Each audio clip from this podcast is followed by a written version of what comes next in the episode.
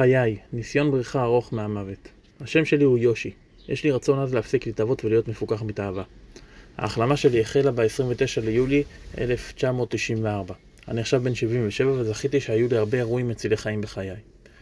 נולדתי במצב של חיות מושעת. בהיותי תינוק נפלתי מהקומה השנייה בבניין, אושפזתי בבית החולים עם דיזינטרת ילדים, סבלתי ממכה בראש מנפילה מנדנדה, ובילדותי התעללו בי לעיתים קרובות. ההתנהגות המינית הבעייתית הראשונה שלי הייתה האוננות. זה התחיל כשנכנסתי לחטיבת ביניים והמשיך זמן רב אחר כך, שכן היה זה חומר ההרדמה הטוב ביותר שהכרתי.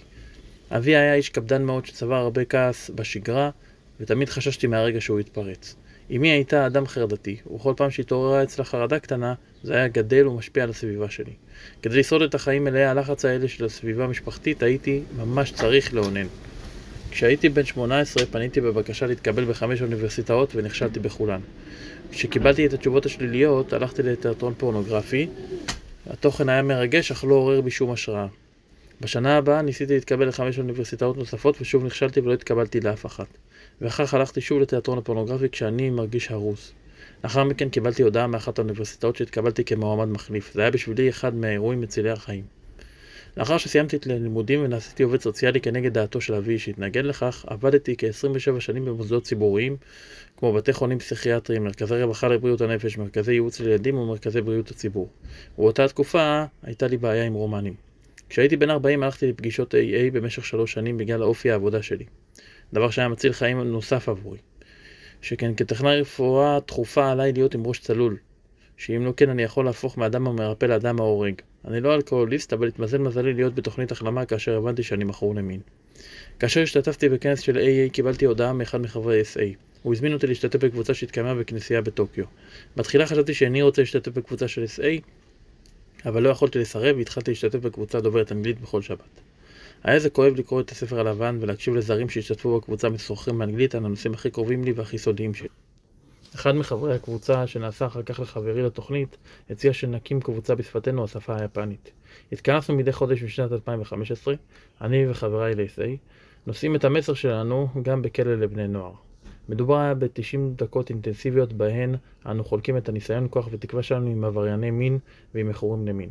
בספטמבר 2023 פרסמתי סיפור משלי, מקור הסיוע, מסלולו של העובד הסוציאלי. חליתי בנגיף הקורונה חודשיים קודם לפרסום הסיפור ואושפזתי בבידוד למשך עשרה ימים. חששתי שאולי לא אוכל להגיש את כתב היד להגעה, אבל מיד כשיצאתי מבית החולים הצלחתי להגיש אותו. זה היה הישג כל כך מספק עבורי. הדברים מתנהלים בצורה חלקה ביותר בשבילי כאשר אני מוסר את הרצוני ומקבל את הרצון של כוח העליון שלי. שאיפה נוספת שלי היא להפוך לדן ארבע בג'ודו, אומנות לחימה שהתחלתי ללמוד בהיותי בן 64, אם ירצה בכך הכוח העליון שלי.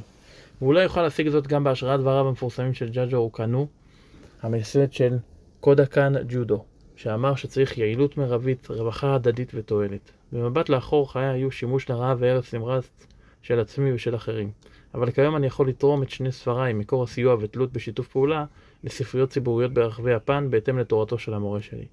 אי שם בימי נעוריי למדתי להתמודד עם כישלונותיי על ידי שימוש בזעם ורחמים עצמיים, מכרסם את פצעיי בבידוד מהסביבה. תמיד חיפשתי כוח שירפא אותי. לפעמים הכוח היה אוננות, ולפעמים בן זוג נואף. מין תמיד היה בכוננות לשמש כפתרון. אני מעולם לא חשבתי שהבעיה היא אצלי. החיפוש המתמיד שלי אחר אישור מאבי ואמי. תמיד חיפשתי תרופה להערכה העצמית הנמוכה שלי. נהגתי להעריך כל הצלחה קטנה שהייתה לי, הרהרתי בה שוב ושוב, מתוך תקווה שהיא תגביר את הערך העצמי שלי, ותרגיע את חוסר ההערכה העצמית הכואבת שלי, ותרפא את הדאגה התמידית שלי ממה שאחרים חושבים עליי. אבל בחסד הכוח העליון שלי היום זה שונה. אני לא צריך הערכה של אחרים לגביי כדי ליהנות מהערכה עצמית בריאה. אני מרגיש היום תחושת אסירות תודה על כך שניצלתי מחיים שהם כמוות בהתמכרות זו.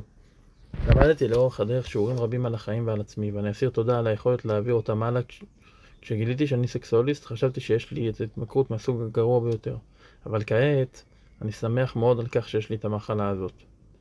שכן לא ניתן לרפות אותה רק בכך שאני אאמץ לעצמי דרך חיים שעובדת, כאשר אני מיישם אותה דרך חיים שמבטיחה אושר, שמחה וחופש. יש עוד דברים רבים שהייתי רוצה לעשות בחיי, למרות גילי המופלג, והדבר הגדול שבהם הוא הרצון לשאת את בשורת ההחלמה לחברים שעדיין סובלים. עם הכרת תודה על הברכות שנתברכתי בהן מהכוח העליון שלי, יושי, סלטמה, יפן.